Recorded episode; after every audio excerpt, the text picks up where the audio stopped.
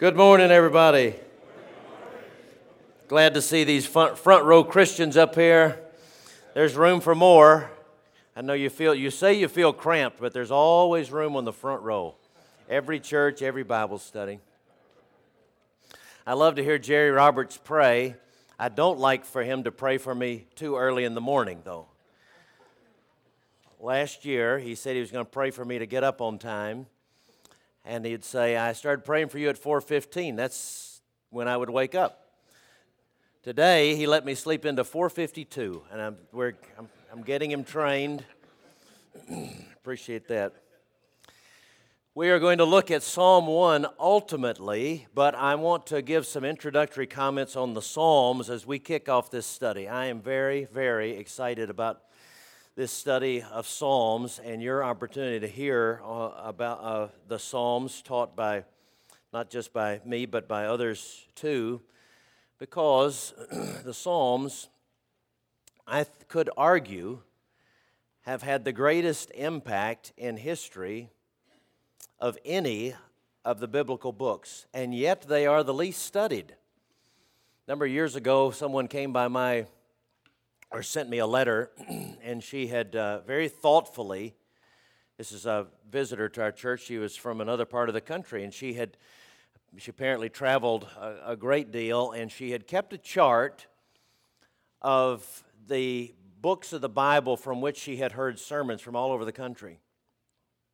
And she heard a lot from John, and she heard a lot from the parables, and she had a, a, an array of, of sermons from Old and New Testament, but I think she had something like two sermons she had ever heard on the Psalms.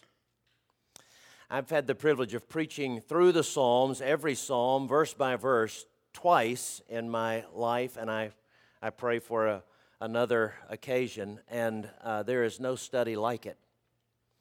Now, I've given you some. I've given you some resources in the uh, on your table. The first page of it looks like it has a chart on it. I'm not going to go through this this part uh, in detail because it's self-explanatory. But I want you to have it for your own resources, and those of you uh, those of you wives listening by tape later on, we will make this available online too. But uh, you'll notice there I've listed the authors of the Psalms. Some of you may think it's just David, but uh, there are at least seven authors of the Psalms. I've given you uh, dates showing you the range uh, of uh, biblical history covered in the Psalms 1400 BC to 400 BC. There are different types of Psalms, Roman numeral 3 prayers of lament, thanksgiving, praise, and so forth. the purposes of the Psalms I'll cover in the, in the message in the message today. But I want you to see the life of Christ predicted in the Psalms, many um, predictive prophecies. Psalms uh, quoted uh, a great deal in the New Testament, like uh, Isaiah. And then how they're organized. You will notice as we study through the Psalter. There are five books, roughly 30 uh, Psalms each.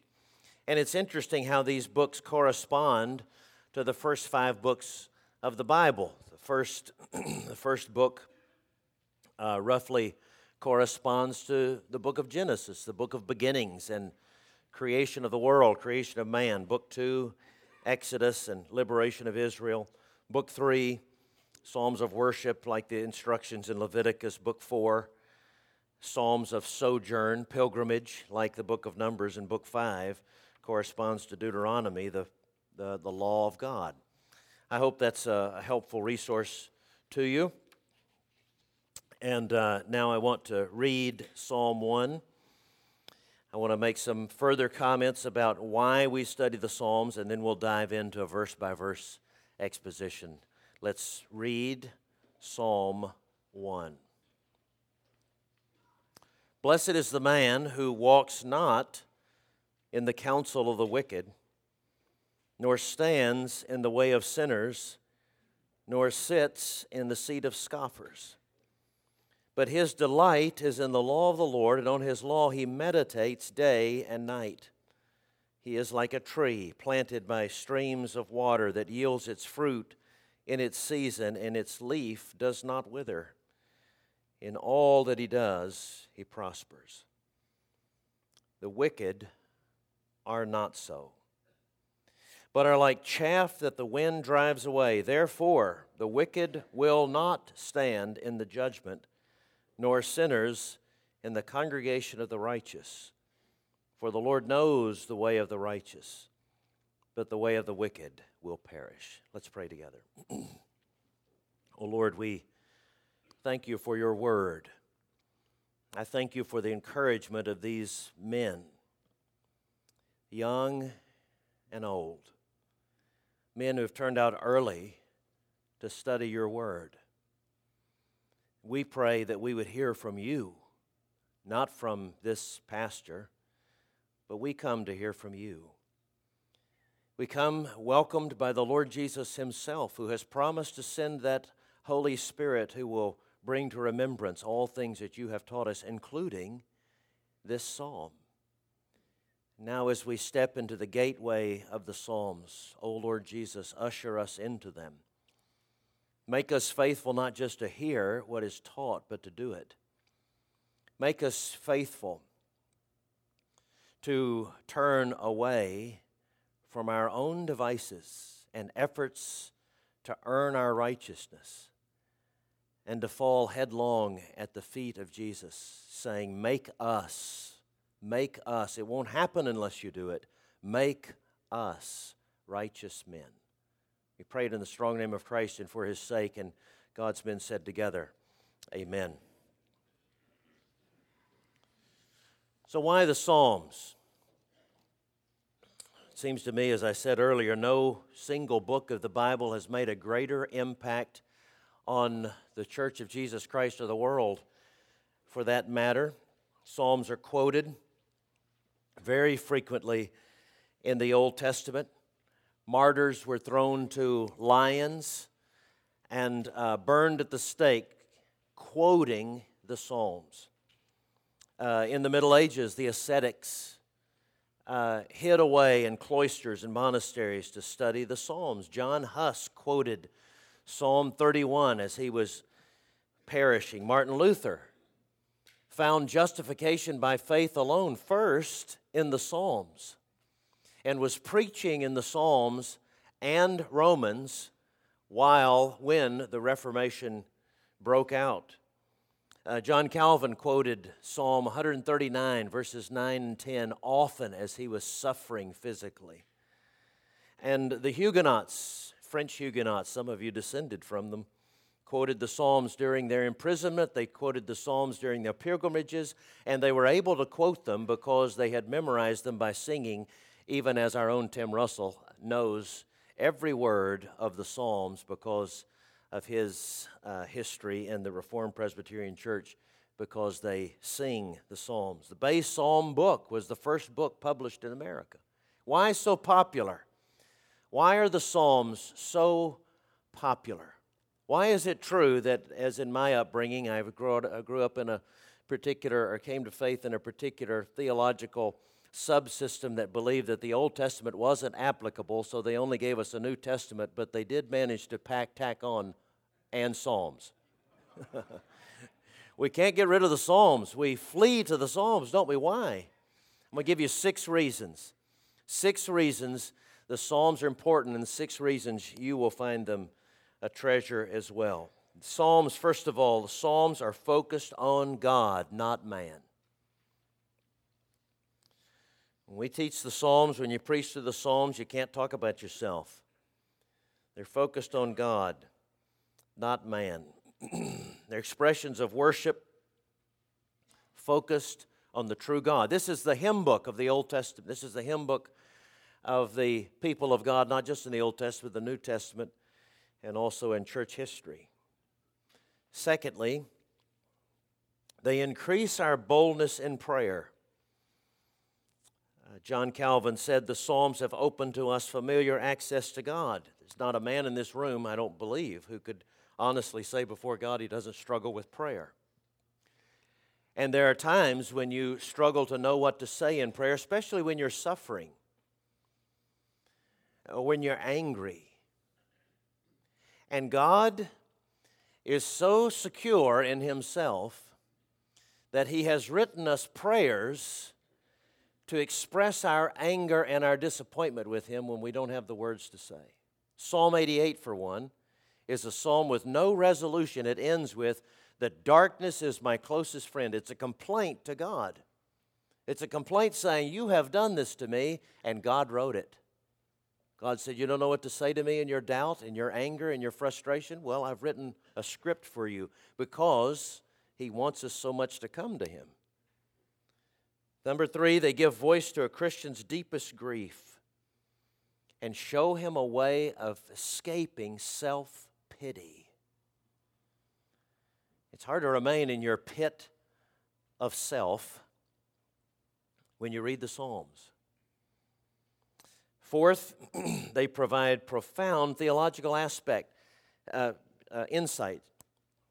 They are, the, the Psalms address every theological topic there is, every topic of life, every range of emotion.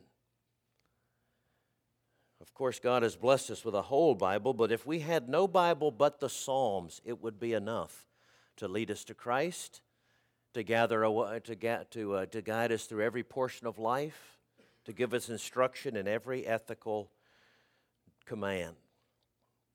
Fifth, they're socially sensitive. They show us how to live in community and they show us how to deal with each other. They show us how to minister to the poor, how to draw alongside the humiliated and the lonely and the oppressed. John Calvin said, In the Psalms we find an anatomy of all parts of the soul. And finally, they endure. Why do the Psalms endure? Why, why are the Psalms translatable into every language of the world? this is poetry, after all, right? I, my Haitian brothers and sisters don't know uh, anything about John Keats or Percy Bysshe Shelley because those poems require, uh, are based on rhyme in English and Western patterns of meter. But the Psalms don't depend on rhyme. And uh, while they have poetic devices in them, they are universally translatable. And so God has written this tremendous work of art in such a way that it reaches the soul of every human being, covers every theological topic, answers every part of life, and is translatable in an artistic, artistically attractive way in every culture. It's all inspiring, not just to study the Psalms, it's all inspiring just to look at the Psalms as a gift of God to us. So, with that in mind, with that little bit of encouragement, to stick with the Psalms, let's look at verses 1 through 3, or 1 through the whole book, 1 through one, the whole Psalm, 1 through 6, and uh, in three parts of Psalm 1. A number of years ago, a man came to my church when I was a pastor in St. Louis. He came to, he had uh, had a dramatic conversion to Christ. He was well known in our city, uh, uh, but he was not famous, he was infamous. Uh, nobody liked him except uh, politicians who were trying to win. He was one of those kinds of guys. Uh, he was a guy you wanted to hire if you wanted to win an election, but there was nothing beneath him. There was nothing that he was unwilling to do. But God, in his sovereign grace, as he is prone to do, conquered this man, brought him to Christ, and then of all churches, brought him to my church. We went to lunch uh, soon after he started coming, and I, I, asked him for a recollection of his life, and he uh, recounted a number of intriguing things, like playing professional hockey, from professional hockey to politics to the Federal Witness Protection Program in between. And I said, uh, kind of at a loss for words for what to say, I said, Wow, you have lived an interesting life. And he said, Interesting, yes, happy never. Interesting, yes, happy never. Maybe some of you could say that about your own lives.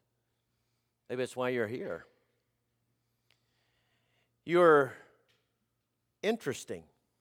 What you do is interesting. Your life has been interesting, but happy, never. And maybe why you're not happy, maybe why you've never been happy, is because you've never encountered the Savior that's described in this text. And maybe the reason you once were happy and are not happy now is because you've forgotten this way that is prescribed and described in Psalm 1. I want you to think about these three things as we look at these six verses that there is only one way of happiness, and we must pursue it. That uh, there is a way of irrelevance, and uh, you must peruse it in order to avoid it. And uh, there is a great and infinite disparity between the two ways, and you must profess it now and into eternity. Let's look at verses 1 through 3, this way of happiness that the psalmist describes for us. He says, Blessed or happy is the man who walks not in the counsel of the wicked, nor stands in the way of sinners, nor sits in the seat of scoffers. So the first thing he says is that there is evidence of, you can find evidence in your life of whether or not you are on the way of happiness.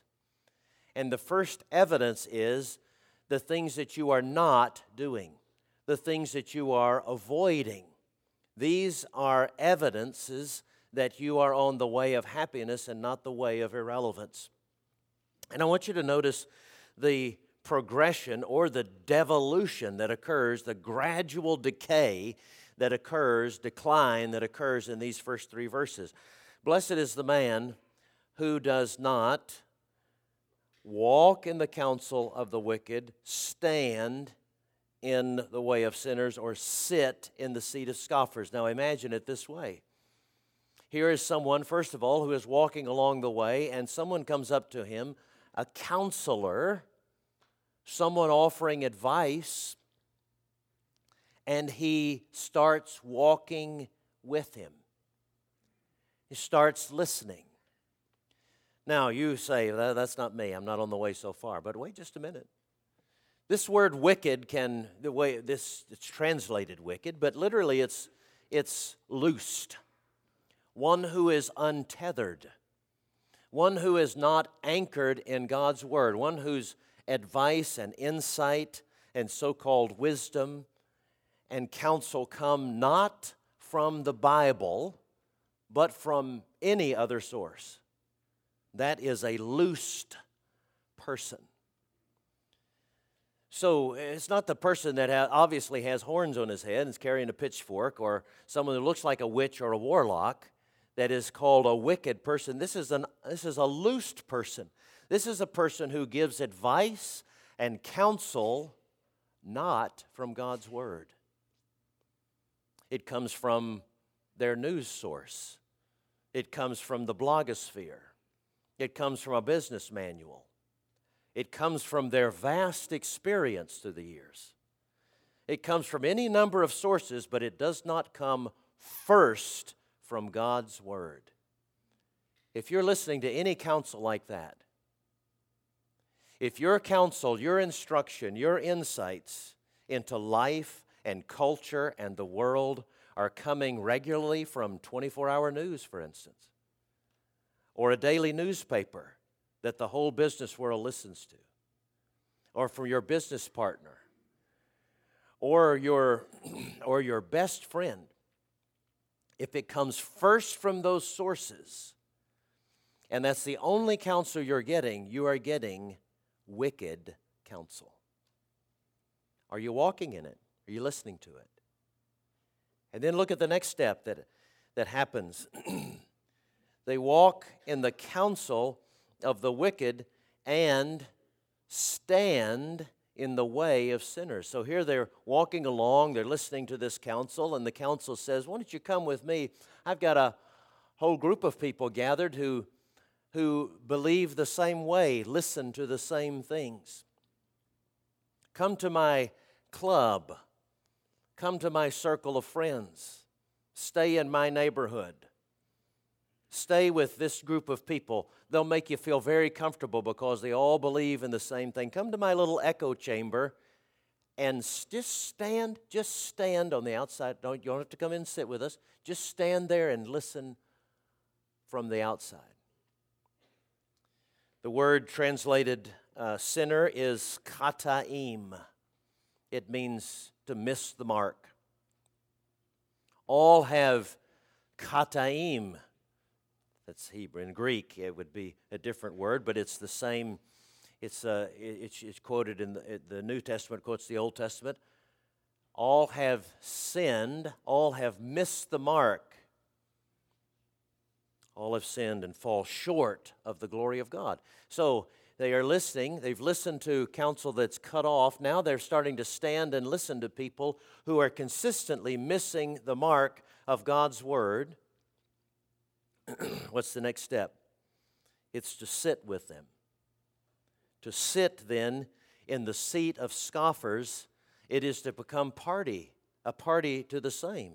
It's to come through the door, sit down, live in the echo chamber with everybody else, and practice the same counsel and become one with them. And notice, to become one with them is to become a scoffer. You'll say, now, my friends, my friends now, they don't listen to God's word. They don't, they don't start with God's word, but they're not scoffers. They don't make fun of Christianity. Maybe they never mention Christianity.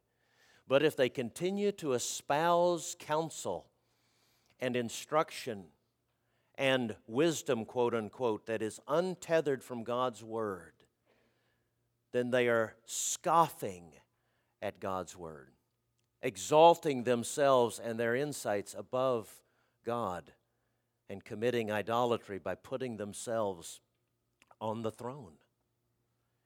The man who lives in happiness, the one who is blessed by God, is the one who avoids that counsel from the beginning and then never has opportunity to stand in the way of sinners or, God forbid, sit in the seat of scoffers. Second thing we notice is that he not only avoids certain things, he does proactively the right things like absorbing God's word. Verse 2 His delight is in the law of the Lord, and on his law he meditates day and night. Now, one characteristic of the Psalms is parallelism.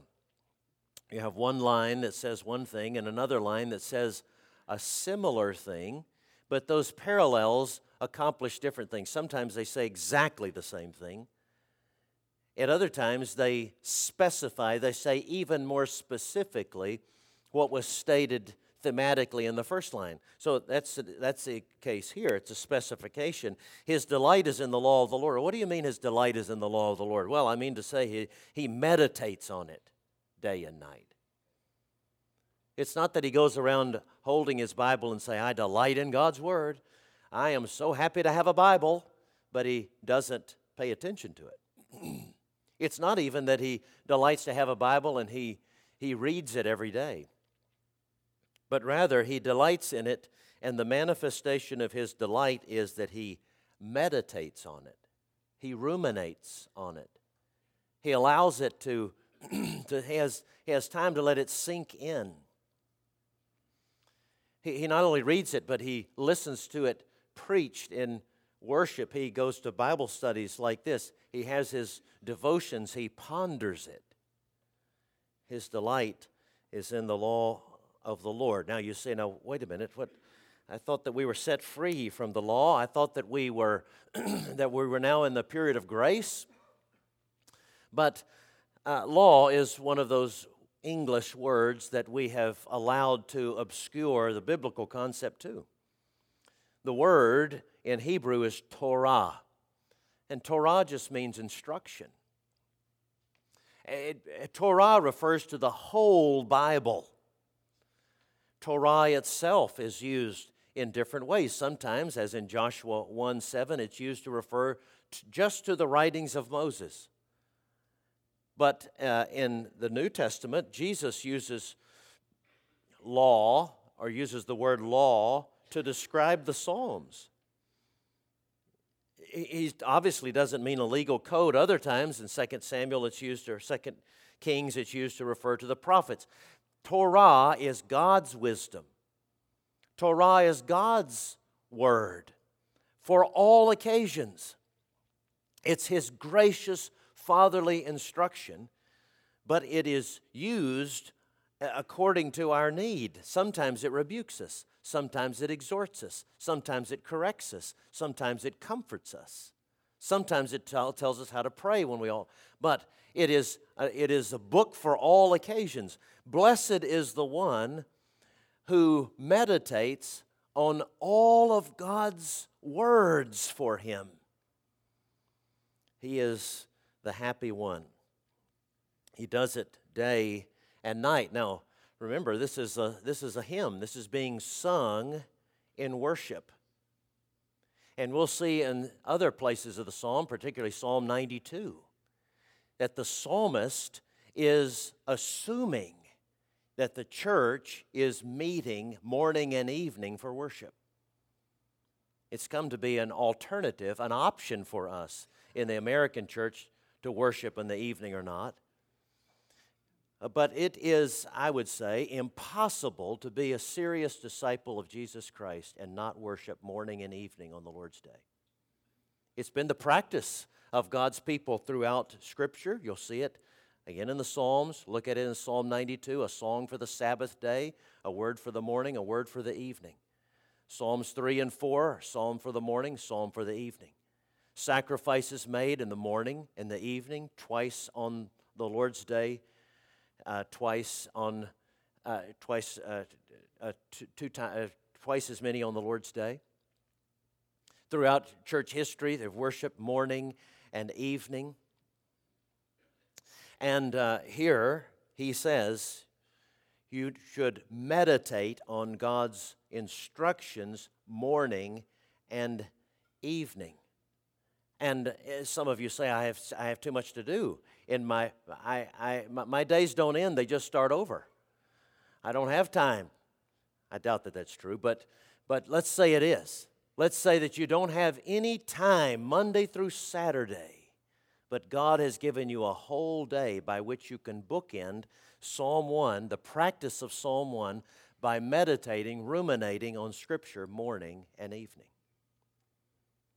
He absorbs God's word. He avoids evil influence. He absorbs God's word. He achieves his purpose in life. Verse 3 He is like a tree planted by streams of water that yield its fruit in season. Whatever he does, and all that he does, he prospers. Isn't that what we want to be? Isn't our fear becoming irrelevant? Isn't our fear not doing what we are supposed to do now? Or wondering, is there something I'm supposed to be doing and I'm not doing? I remember having that overwhelming fear in college and again in seminary, thinking, I don't even know the questions to ask at this stage of my life. I don't know, I don't know who to ask. What am I supposed to be doing now? If it just if it's just a, apparent to me, I will do it. Lord, here am I, send me. But there's, there's so much to do, so much advice, so many things coming at me. What am I to do to accomplish fruit in this period of my life right now? He makes it very simple for us. He says, Meditate on my word morning and evening, and listen to what I have for you at this time in your life and just obey what I am giving you for each stage of life, and you will bear the fruit that I want you to bear then. In other words, uh, here is permission not just to dismiss the counsel of the wicked, but here is permission to dismiss the the sometimes well meaning counsel of so many people in your life who love you and have a wonderful plan for your life. it's their plan for your life. And here he says, You only need to know my plan for your life at this time of your life. I want you to put your nose in my book. I want you to listen to me. I've given you the structures in your life, I've given you the Lord's Day especially. You sit in worship, you will encounter me personally, and I will tell you what I am calling you to do at this time in your life. And if you do that, you will bear the fruit I want you to bear for this period of your life. It's a great relief. It's not easy. It's not going to be easy, but it's a great relief.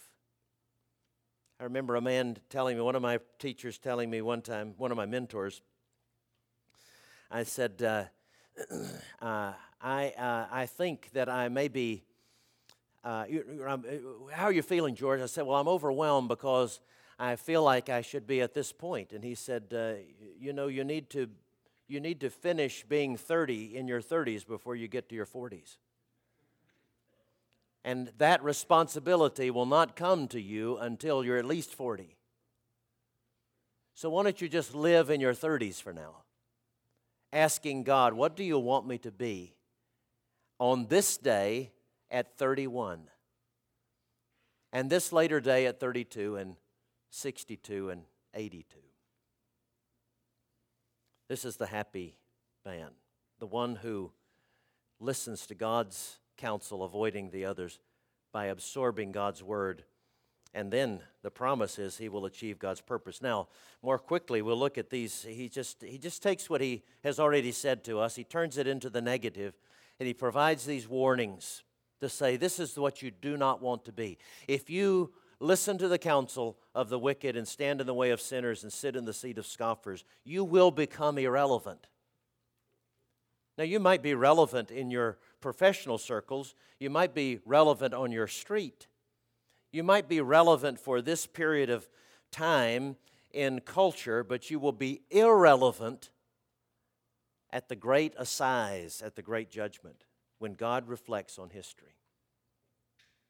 He says, verses 4 and 5, the one who is untethered, the, wicked, the wicked again, not, not just the, the one with horns on his head, but the one who is untethered from God's rule from the lordship of Christ, this one is not so. That is, he will not be like a tree planted by streams of water bearing fruit in the season, but rather he'll be like the chaff which the wind drives away.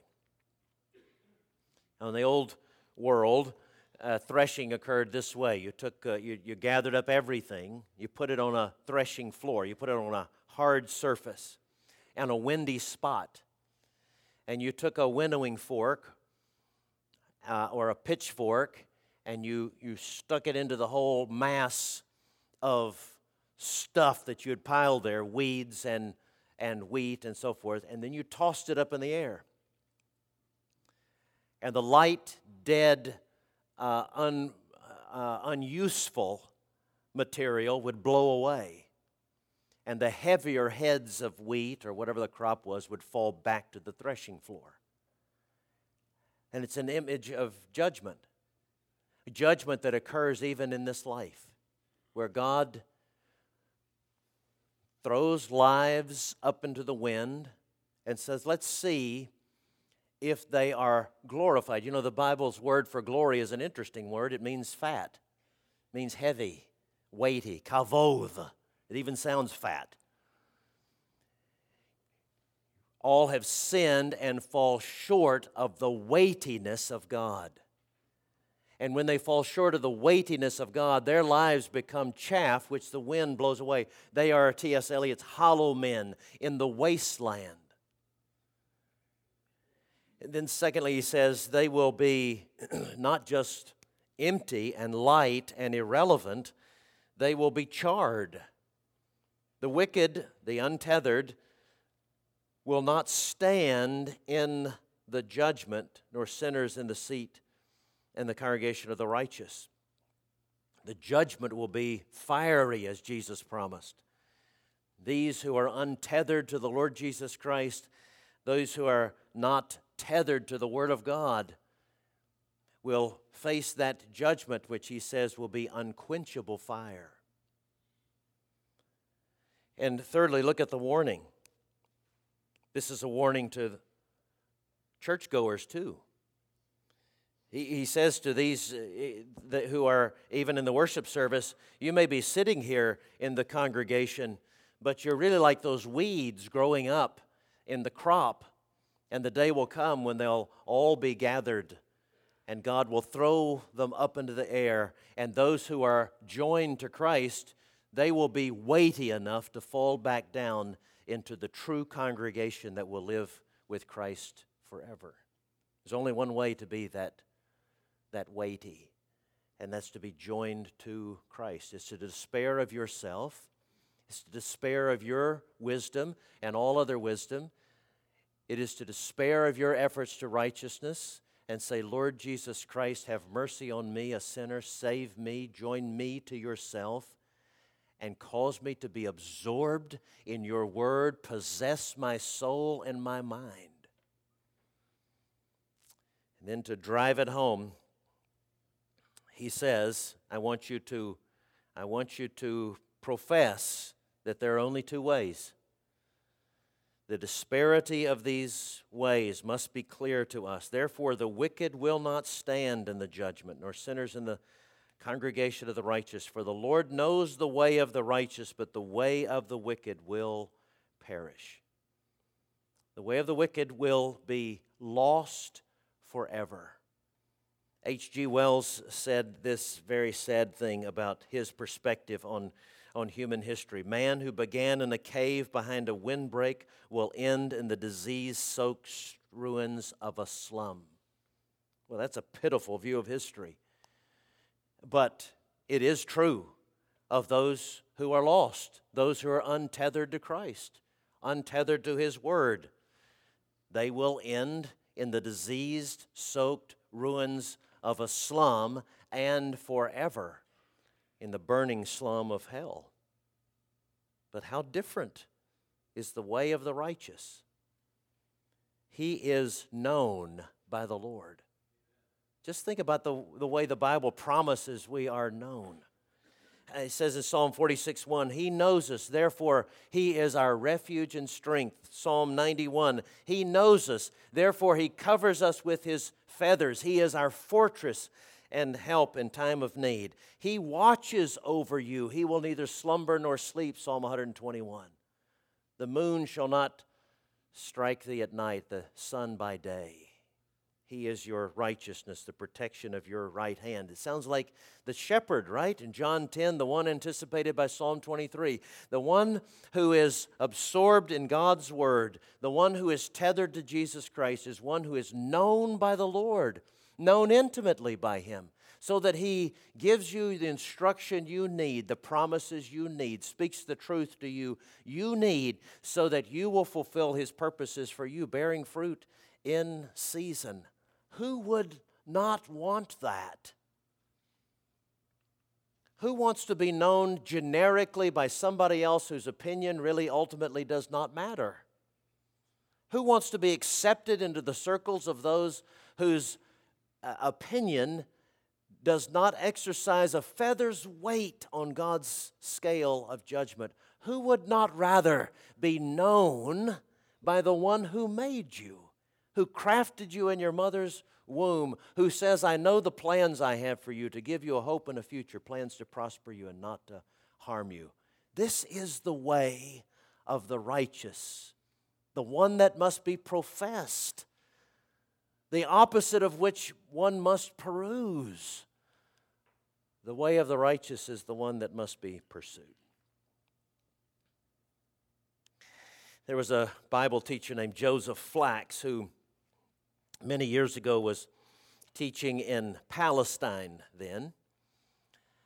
And uh, he was teaching a group of unbelievers or, or people who were seekers, and it was composed of Jews and Arabs. They were all gathered in this little Bible study.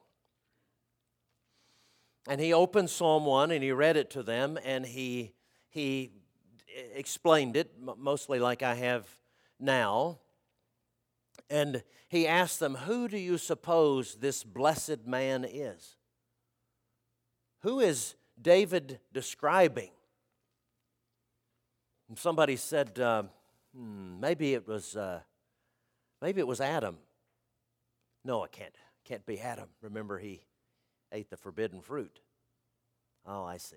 Maybe somebody else said maybe it was Abraham. Abraham, father of, of Israel. Maybe it was Abraham. No, it can't be Abraham. Abraham didn't obey the Lord at first. Abraham lied about his wife. Abraham's faith was faltering. That's not the blessed man here, bearing fruit in its season all the time. Well, uh, I have an idea. It's, it, David wrote it. It must be David. David, they all laugh. How could it be David? Adulterer, murderer, the blessed man? And then an Arab held up a New Testament. He said, I, I don't know. I've been reading this little book. And it, it describes one Jesus of Nazareth. And from everything I read about him, it, it, it sure resembles what I find in Psalm 1. Maybe it's Jesus. Well, it is Jesus. There is only one who has lived this way impeccably.